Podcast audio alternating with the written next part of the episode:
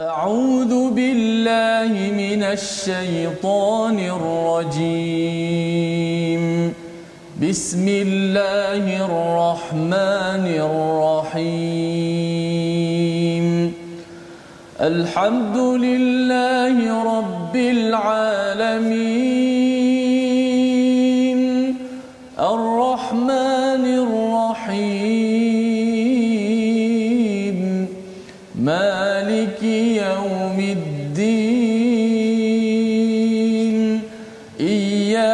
نعبد وإياك نستعين. اهدنا الصراط المستقيم. صراط الذين أنعمت عليهم غير المغضوب عليهم ولا الضالين.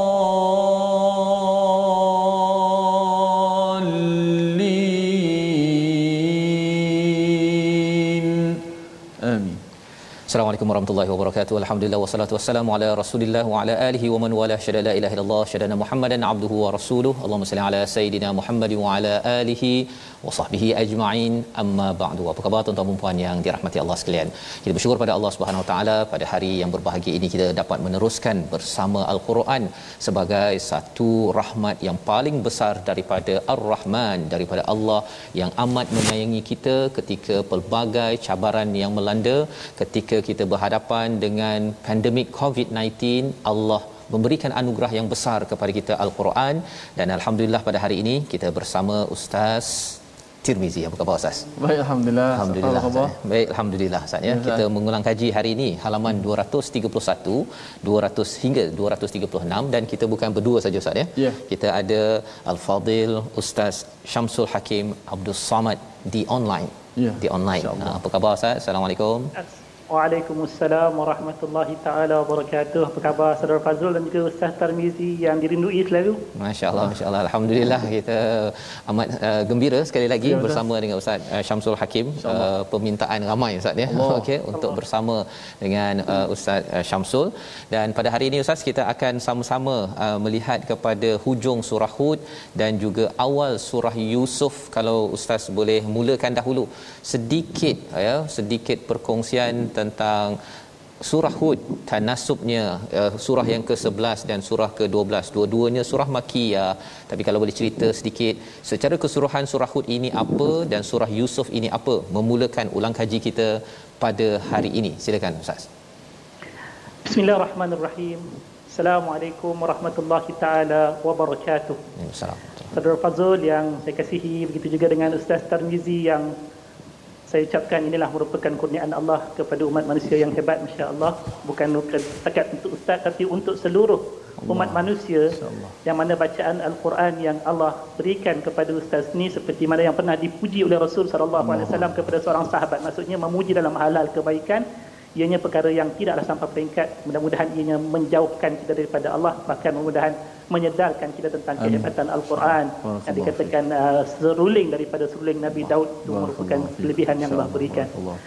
Uh, para penonton yang dirahmati Allah sekalian, sebenarnya bukan takat dua surah ini. Kita sebenarnya telah memulakan pelayaran tentang pengkisahan para anbiya bermula daripada surah sebelum daripada ni, surah Yunus.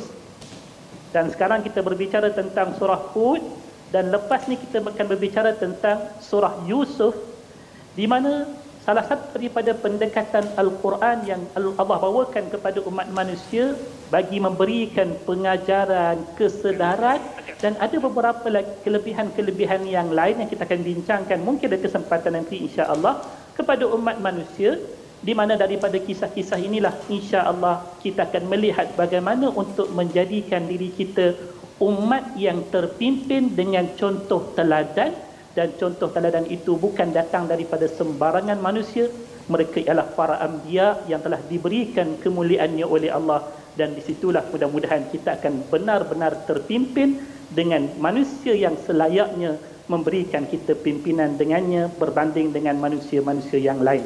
Ini sinopsis yang ringkas ya Saudara. Fazrul berkenaan tentang surah-surah para anbiya ini. Baik, terima kasih ucapkan pada Ustaz Syamsul ya uh, menceritakan tadi tentang uh, kisah-kisah rasul ini, anbiya ini, para nabi ini adalah untuk kita contohi ya dan apatah lagi nanti di hujung surah uh, Hud nanti ada penekanan tentang perkara ini iaitu mengapa kisah-kisah ini diberikan kepada Nabi Muhammad sallallahu alaihi wasallam dan juga kisah ini diberikan kepada kita sebagai umat Nabi Muhammad sallallahu alaihi wasallam terutama ketika kita berhadapan dengan cabaran kehidupan menguatkan hati kita kita akan perhatikan sebentar sebentar lagi. Jadi kita nak uh, melihat halaman 231 pada ayat yang ke-87 salah satu anekdot ataupun bahagian kisah Nabi Shu'aib alaihi salam ketika beliau berujar berkomunikasi dengan dengan kaumnya.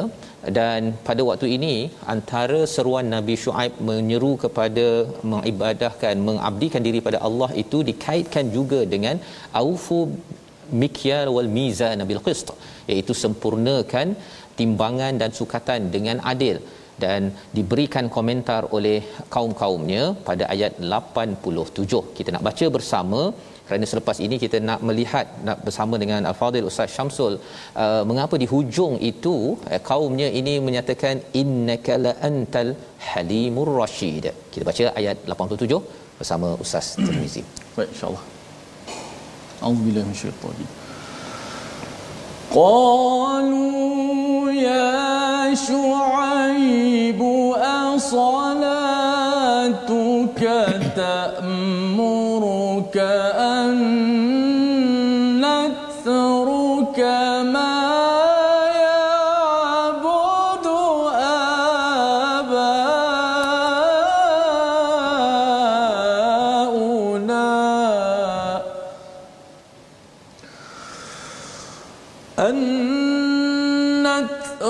كما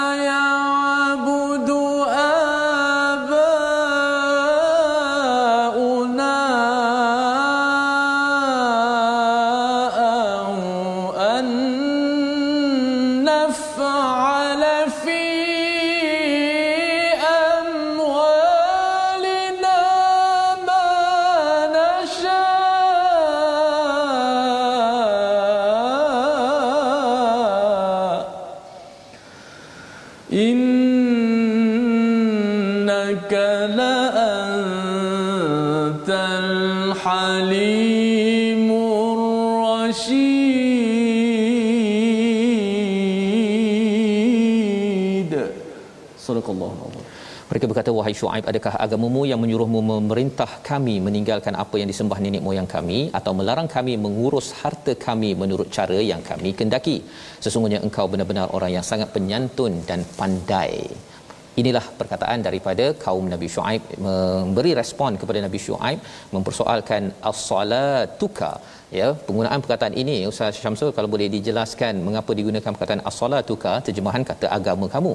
Tetapi kita yakin bahawa ada kaitan dengan solat sehingga kan kaumnya mempersoalkan solat Nabi Shu'aib ya yang ada kaitan dengan apa yang Nabi Shu'aib di luar waktu solat. Kalau boleh Ustaz Syamsul uh, memberi tadabbur daripada ayat ini dan juga di hujung itu kaumnya adakah betul-betul menyatakan memuji ataupun memerli? Kalau memerli mengapa dipilih al-halimur rasyid silakan Saudara Fazrul dan juga Ustaz Tarmizi, uh, kalau kita nak faham tentang ayat ni, kita kena faham konteks ayat ni adakah ianya ayat pujian ataupun ayat yang disebutkan sebagai ejekan ataupun sindiran. Ya? Di mana kalau kita lihat secara terperinci mendalam kepada ayat ni, kita akan dapat kesan bahawasanya bicara yang dilontarkan oleh kaum Nabi Shu'aib pada saat ini ia sebenarnya adalah merupakan satu bicara yang bukan berbentuk pujian ya Jangan bila mana disebutkan baik-baik kita ingat orang puji. Tak. Tetapi apa yang diungkapkan oleh mereka sebenarnya adalah merupakan satu sindiran, ejekan dan dalam bahasa satu uh, uh, kaum ataupun satu uh, bahasa logat dalam bahasa kita ni dipanggil nganying. Eh? Menganying terhadap Nabi Shu'aib. Di mana setelah dalam ayat-ayat yang sebelum daripada ni Nabi Shu'aib dilihat berterusan menyampaikan dakwah baginda, menyeru kaumnya supaya menyembah Allah, tinggalkan amalan-amalan yang buruk seperti mana penipuan dalam muamalah, melakukan perosakan dan juga yang lain-lain. Maka menariknya, ejekan mereka di sini dimulakan dengan kalimat salat. Kenapa? Nak ejek orang pakailah kalimah-kalimah yang buruk. Tapi mereka ejek, mereka sindir dengan lafaz salat. Di mana kalau kita lihat dalam tafsirannya, tuan-tuan dan juga puan-puan yang dirahmati Allah, salat yang disebutkan di sini oleh para ulama, tafsir mereka menyatakan salat ini bukanlah seperti mana yang kita fahami sebagai satu bentuk ritual semata-mata. Tetapi ianya ditafsirkan sebagai kehidupan beragama. Selain daripada salat itu juga disebutkan sebagai Quran iaitu wahyu yang dibawakan oleh Nabi Shu'aib kepada kaumnya.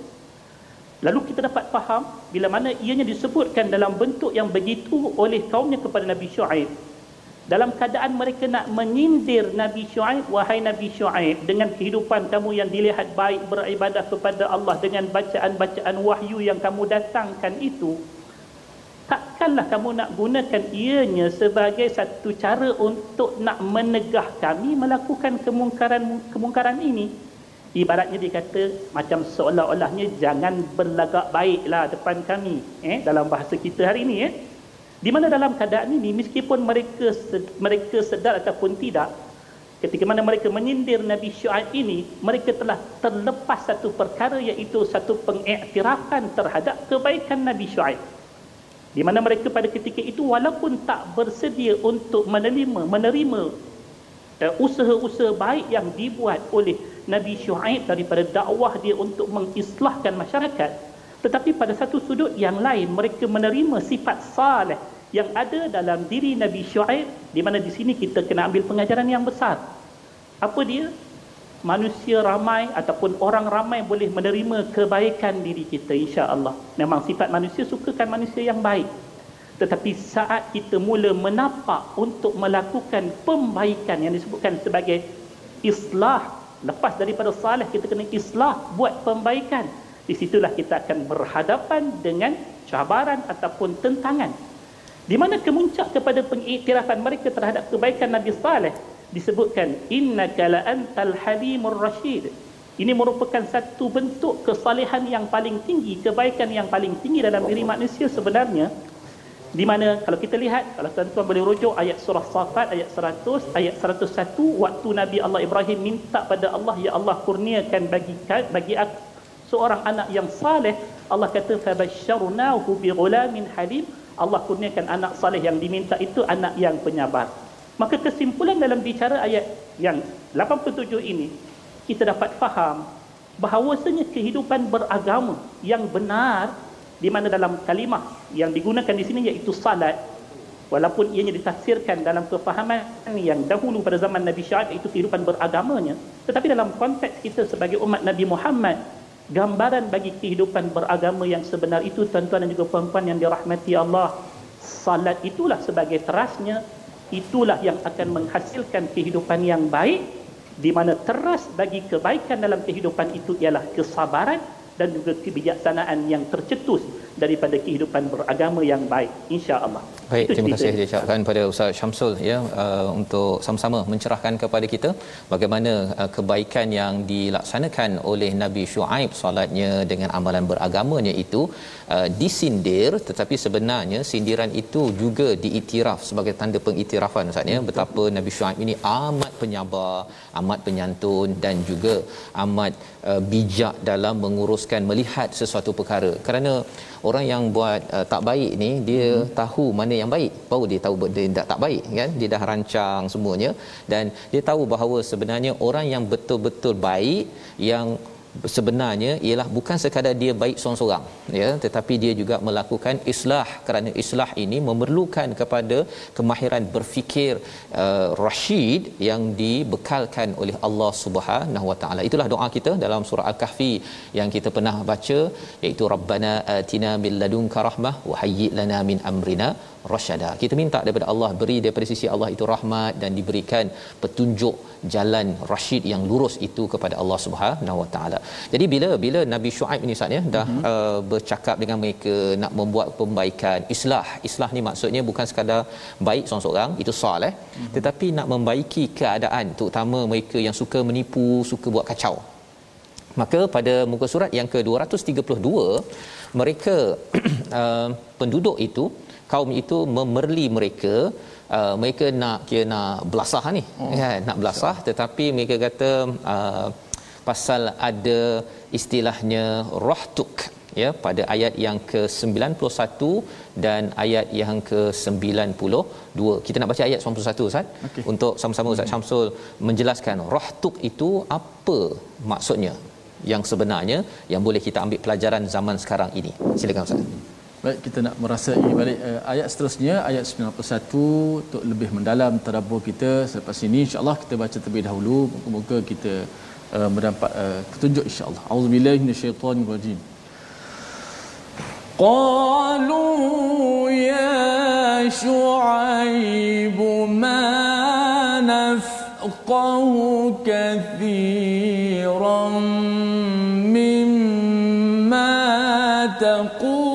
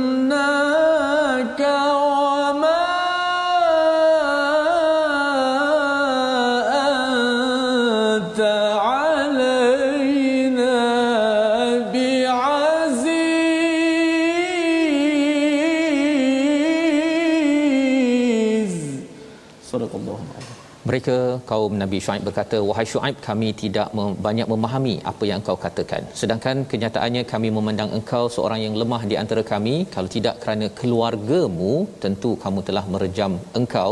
Sedangkan engkau juga bukan seorang yang berpengaruh di kalangan kami."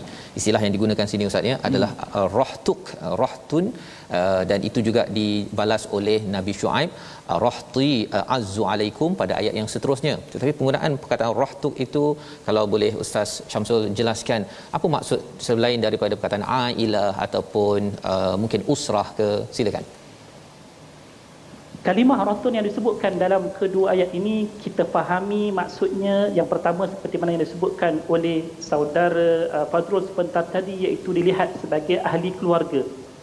Dan kalau nak pergi lebih luas lagi iaitu kaum yang hidup di persekitaran dia.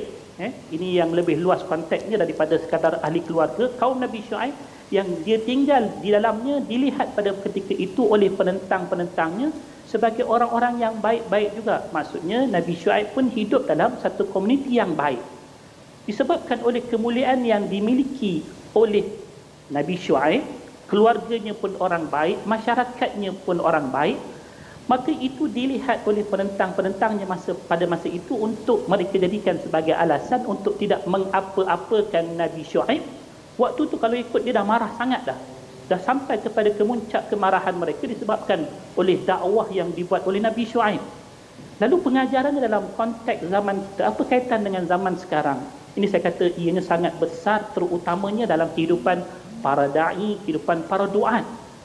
Dalam kita nak berusaha melakukan islah, dakwah dan sebagainya, kita kena ingat adanya keperluan untuk kita berusaha membina keluarga masyarakat yang terhampir dengan kita.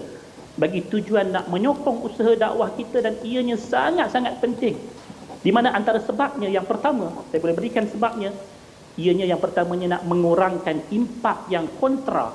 Kalau kita buat dakwah orang kata sebelum kau pergi dakwah kami dakwah dulu ahli keluarga kau dakwah dulu kepada masyarakat kau justru untuk nak kurangkan impak pihak yang bertentangan kita kena buat dulu dakwah kepada keluarga kita masyarakat kita pastikan mereka itu baik sebelum kita pergi ke medan yang seterusnya iaitu kepada masyarakat yang jauh daripada kita dan kita sebutkan ini kerana ada kaitan dengan kisah-kisah Nabi sebelum daripada ini yang pernah datang kepada kita sebelum bicara Nabi Shu'aib. Kita lihatkan kisah Nabi Nuh yang berhadapan dengan fitnah ujian pada anaknya. Nabi Lut yang berhadapan dengan fitnah keluarga dalam dakwahnya iaitu isterinya. Maka dalam konteks surah ataupun dalam konteks cerita Nabi Shu'aib ini kita lihat Alhamdulillah ada yang Allah kurniakan ujian pada keluarganya dan ada yang Allah berikan kebaikan pada keluarga dan juga orang yang terhampir tetapi bagi kita kita kena usaha kerana kita tahu dan yakin kesudahan kepada usaha tersebut tetap milik Allah yang akan berikan hidayah kepada sesiapa macam cerita Nabi Nuh dan juga Nabi Lut. Tetapi usaha itulah insya-Allah mudah-mudahan akan memantapkan usaha dakwah kita pada masa depan mengurangkan impak kontra dan juga fitnah terhadap diri kita seperti mana yang pernah berlaku kepada Nabi Nuh, Nabi Lut dan inilah antara panduan yang diberikan kepada Nabi sallallahu alaihi wasallam. Lihat Nabi bangunkan ahli keluarga baginda pada qiyamul lailnya dan kemudian barulah Nabi sallallahu alaihi wasallam membangunkan masyarakat yang lain untuk sama-sama membangunkan qiyamul lailnya masyarakatnya akhlak dan sebagainya. Ini merupakan peringatan yang penting daripada kalimah rahtun dalam ayat yang ke-91 dan 92. Wallahu a'lam. Terima kasih diucapkan pada Ustaz Syamsul menjelaskan tentang uh, rahtun itu Ustaz ya. Satu tentang keluarga dan orang sekitarnya, hmm. tapi apakah pelajarannya? Hmm. Itu faktanya ya. Ha, tapi kalau kita tanya apa pelajaran yang Allah nak sampaikan pada saya bila saya baca ayat 91, 92 ini diulang sampai dua kali ya. Rahtuka yang dipersoalkan oleh kaum Nabi Shu'aib dan arahti apakah keluarga ataupun uh, apa persekitaranku ini yang menyebabkan kamu rasa hormat bukan hormat kepada Allah SWT uh, adalah untuk kita sama-sama berusaha membina orang terdekat kita Ha, orang dalam bahasa Inggeris Ustaz circle of influence. Ha oh. begitulah lebih kurangnya kan. Orang yang paling dekat kan orang yang paling dekat. Dan ini penting ini penting walaupun sebenarnya hakikatnya milik Allah juga. Maksudnya seperti Nabi Nuh Nabi Lut apabila beliau cuba mengajak anaknya mengajak isterinya tapi ada juga anak degil uh, ataupun isteri yang degil pasangan yang degil uh, tetapi itu bukanlah milik kita. Milik Allah yang menentukan. Yang pasti perlu diusahakan keluarga kita kerana ia untuk yang dinyatakan Ustaz Syamsul tadi untuk mengelakkan impak negatif ya maksudnya bila diajak kepada kebaikan rupa-rupanya yang di rumah belum lagi ataupun organisasi kita hmm. alah kau punya syarikat lebih kurang je nak hmm. pergi ajak ah, jadi perkara-perkara itu yang kita boleh belajar terutama daripada kisah Nabi Nabi Shu'aib ini sendiri. Jadi uh, ustaz kita nak terus uh, pada halaman 233 sebenarnya daripada hujung muka surat 232 tu kisah Nabi Musa alaihi salam ya. Tetapi kita berehat dulu ya. kita berehat sekejap ya. Kemudian kita nak menyambung kembali.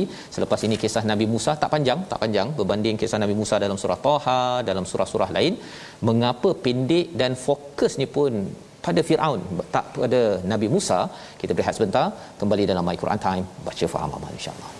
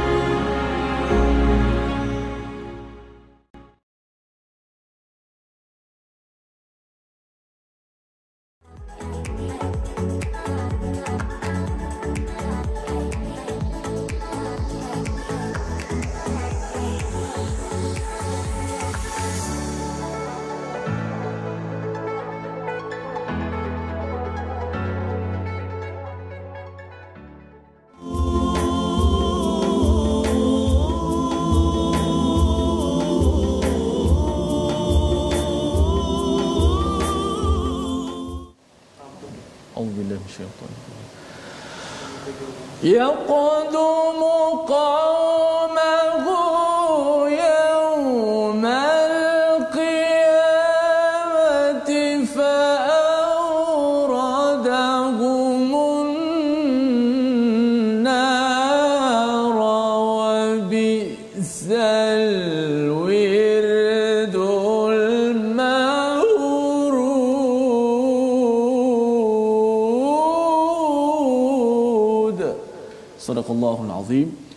Itulah petikan ayat daripada surah uh, Hud sambungan daripada kisah Nabi Allah Musa alaihi salam yang akan kita tadabbur sebentar nanti. Uh, terima kasih kepada semua sahabat-sahabat Al-Quran yang terus setia istiqamah dalam My Quran Time baca faham amal. Ahlan wa sahlan kepada semua. Teruskan share. Kita war-warkan uh, My Quran Time moga-moga semua mendapat manfaat. Safas. Baik, terima kasih ucapkan pada Ustaz Tirmizi kita meneruskan bahagian kedua kita ya. ulang kaji kita daripada halaman 231 hingga 236 bersama Al-Fadhil Ustaz Syamsul Hakim Abdul Samad pensyarah di Fakulti Quran Sunnah Universiti Sains Islam Malaysia dan sebentar tadi Ustaz membaca ayat 98 hmm. daripada halaman 233 tentang kisah Nabi Musa dan Allah menceritakan tentang Firaun di mana maksudnya dia Firaun berjalan di depan kaumnya pada hari kiamat lalu membawa mereka masuk ke dalam neraka itulah seburuk-buruk tempat yang dimasuki al-wirdul ataupun wabisal wirdul maurud istilahnya. Kita ingin bersama dengan Al-Fadhil Ustaz Syamsul untuk Ustaz boleh jelaskan ya. dalam kisah ataupun surah uh, Hud ini kisah Nabi Musa disentuh tetapi pendek dan ia memberi fokus kepada apa yang berlaku pada Firaun. Kalau boleh uh, Ustaz jelaskan apa uh, ibrah untuk kita ambil bersama silakan. Ah, bismillah. Uh, surah Hud ni untuk uh, pengetahuan semua penonton muslimin dan muslimat yang dirahmati Allah sekalian selain daripada ianya berfungsi sebagai surah yang memberikan kegembiraan kepada Nabi sallallahu alaihi wasallam antara pimpinan surah Hud kepada kita semua ialah Allah nak berikan keterangan dan juga bimbingan bagi Nabi sallallahu alaihi wasallam begitu juga dengan kita dalam kita nak berhadapan dengan dunia dakwah yang sebenar So kalau kita nak hadapi dunia dakwah yang mungkin kita belum sempat menjengahnya waktu ini, kita perlukan teladan, petunjuk, contoh yang terdahulu daripada kita. Maka dalam surah inilah Allah datangkan kisah para anbiya dan setiap daripada kisah para anbiya ini kalau kita tadabbur, ini namanya tadabbur ya. Kalau kita baca terjemahan, kita baca tafsir, kita mungkin tahu cerita. Tapi kalau kita tadabbur, kita akan dapati sebenarnya pada setiap daripada kisah-kisah para anbiya ini ada tema-tema yang dibawakan sebagai pengajaran dan bimbingan untuk dakwah kita sebenarnya. Contoh, kalau kita lihat bagi kisah Nabi Nuh, apa tema yang dibawakan iaitu perlunya ada usaha duniawi, bina kapal. Dan juga di situ juga akan dikhabarkan kepada kita bahawasanya penentangan itu bukan takat datang daripada orang jauh tetapi orang dekat, ahli keluarga sendiri pun mungkin menentangnya. Kisah Nabi Hud diperpanjangkan pula kepada orang luar pula yang melakukan penentangan kaum dia yang tentang dia Nabi Saleh tentang bagaimana mukjizat ataupun kelebihan itu boleh digunakan dalam dakwahnya Nabi Ibrahim Nabi Lut setiap daripada itu ada tema sebenarnya dengan syarat kita tadabbur dan saya yakin apa yang telah dibawakan tadabburnya sebelum daripada ni kita telah mengenal pasti tema-tema tersebut maka nak menjawab soalan itu tadi sekarang kita tiba pada kisah Nabi Musa dan kita lihat ayat-ayat yang berkaitan tentang kisah Nabi Musa ini. Bila mana kita melihat kepada penceritaan apa yang dihadapi oleh Nabi Musa dan juga Fir'aun, ianya dikeringkaskan ceritanya dalam dua ayat sahaja. Eh? Kenapa begitu? Kenapa tak diperpanjangkan cerita sampai tenggelam dan sebagainya? Tetapi diringkaskan.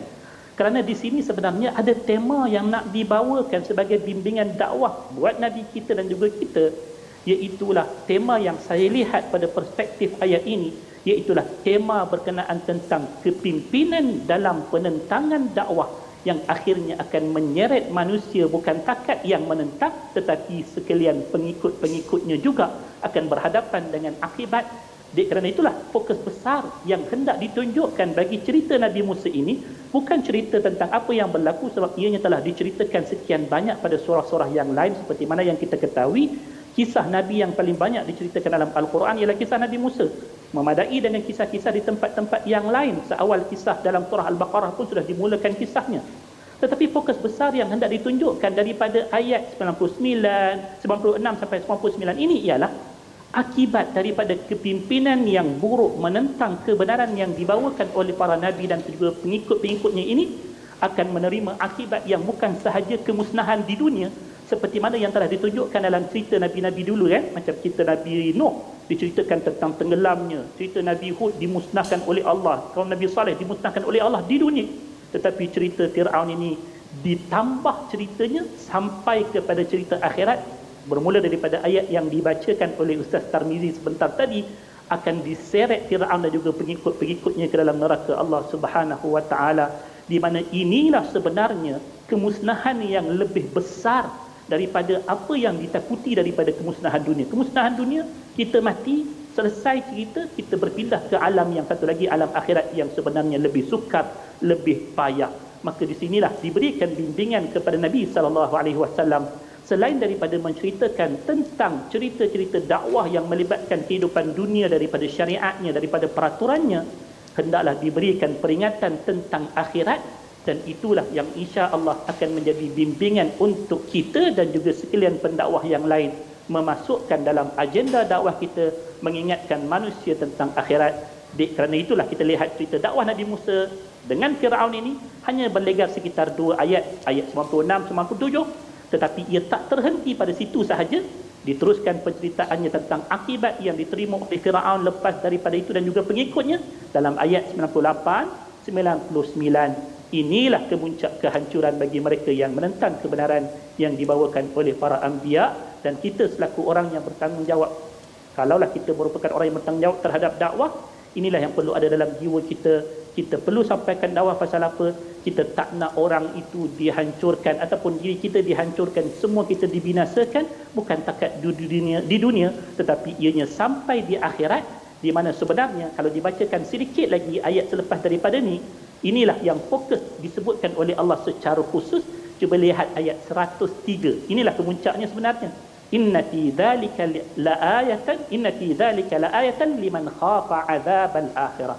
Semua cerita-cerita yang diceritakan sebelum daripada ini termasuklah yang terakhir. Ini kata Allah sesungguhnya pada kejadian yang demikian adalah merupakan tanda yang mendatangkan iktibar bagi orang yang takut kepada adab akhirat. Ini sebenarnya ceritanya. Silakan Saudara Fazrul. Baik, terima kasih ucapkan pada Ustaz Syamsul ya menjelaskan tentang apakah uh, cita rasa dalam surah Hud ya, hmm. ya bila kisah-kisah ini dibawakan dalam surah Hud berbeza pula dalam surah Nuh ataupun surah Yunus asalnya ya. iaitu berkaitan dengan apakah ending ya kesan daripada dakwah itu kalau Nabi Nuh kaumnya itu akhirnya diazab kalau tidak kalau degil kalau katakan kaum uh, soleh samud itu degil kena denda ataupun diazab maka bagi kaum uh, yang diseru ataupun orang yang diseru oleh Nabi Musa dijelaskan dalam 2 3 ayat tadi endingnya penghujungnya bagaimana kerana yang penting kita buat baik ini ustaz ya harapnya adalah istiqamah ya dan bercakap tentang istiqamah ini berada pada halaman 234 kita nak baca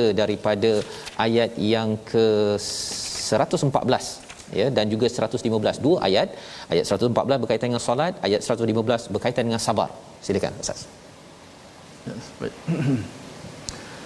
ayat 114 uh, 115 insyaallah auzubillahi minasyaitonir rajim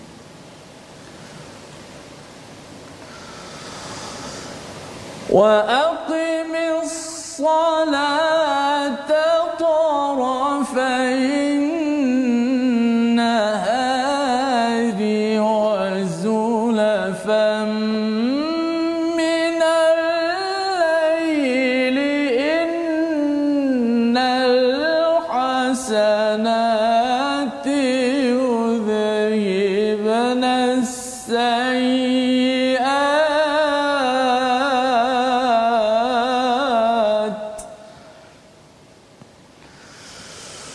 the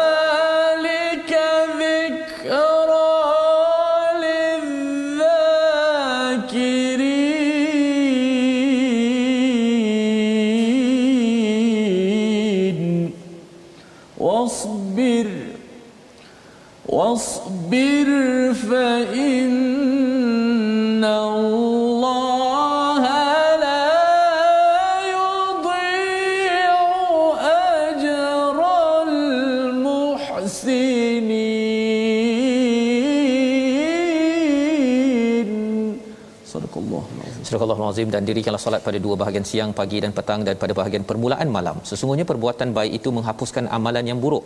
Itulah peringatan bagi orang yang selalu mengingati Allah Subhanahu Wa Taala.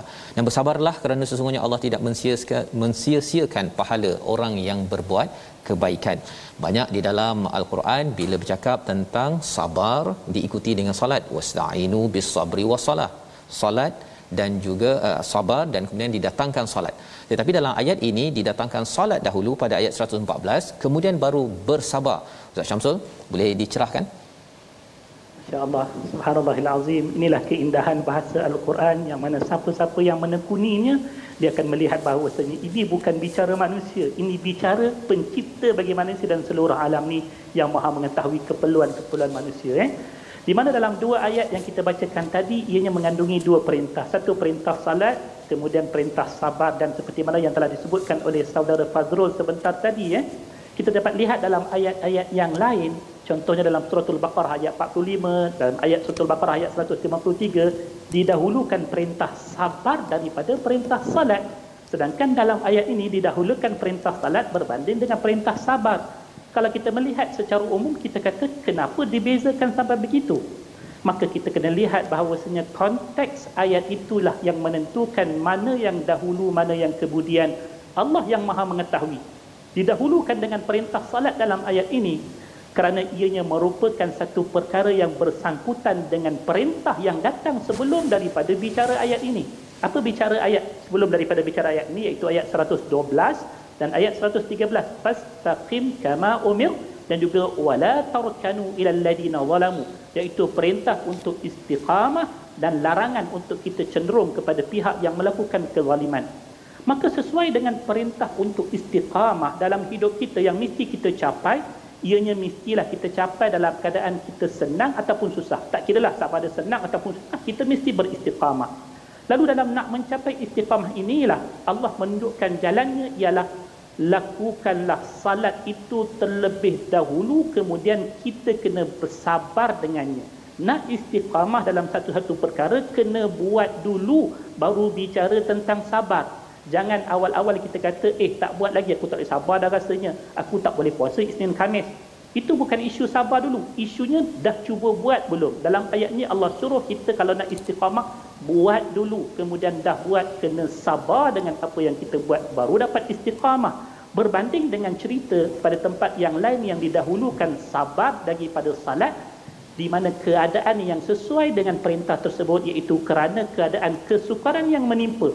Pastinya menuntut seseorang itu terlebih dahulu bersabar kemudian dia meneguhkan kesabaran yang telah pun diperolehi pada masa tersebut dengan salat yang pastinya menghasilkan kekuatan jiwa bagi dia menempuh kesukaran-kesukaran saat dia memohon sesuatu daripada Allah Subhanahu wa taala. Inilah keindahan ayat-ayat Al-Quran susunan daripada Allah yang maha mengetahui tentang makhluk-makhluknya iaitu kita ini. Silakan saudara Fadrul. Baik, terima kasih ucapkan pada Ustaz Samsul Ustaz ya. Itu dia punya apa? Dia punya antara rahsianya ya. Maksudnya wa aqimus solah itu perbuatan ya, perbuatan. Jadi sila buat dahulu ya. Pasal ada orang bila dia kata tak boleh sabar dah ni kan, tapi tak gerak lagi pun. Kan? Dia tak bergerak lagi padahal sebenarnya bila dia bergerak sahaja ya, dia kalau orang cakap motivation Ustaz kan. Dia ada orang kata motif campur action. Ha, kadang-kadang dia motif tak berapa clear, ambil action dulu, nanti dia punya motif ataupun tujuan dalam hidup ni makin lagi kuat dan makin lagi boleh bersabar dan inilah yang dikongsikan Ustaz Samsul sebentar sebentar tadi. Kita berada pada penghujung pada muka surat 235. Banyak kisah-kisah yang dibawakan dalam Al-Quran ini dan pastinya dalam surah Hud ada peranan yang tersendiri istilahnya nuthabbitu bihi fuadak ya yang ini yang perlukan pencerahan daripada Ustaz Syamsul. Kita baca dahulu ayat 120 kesimpulan-kesimpulan akhir daripada surah Hud surah yang ke-11 silakan Ustaz. Baik. Auzubillahi minasyaitonir rajim wa kullan naqussu 'alaika min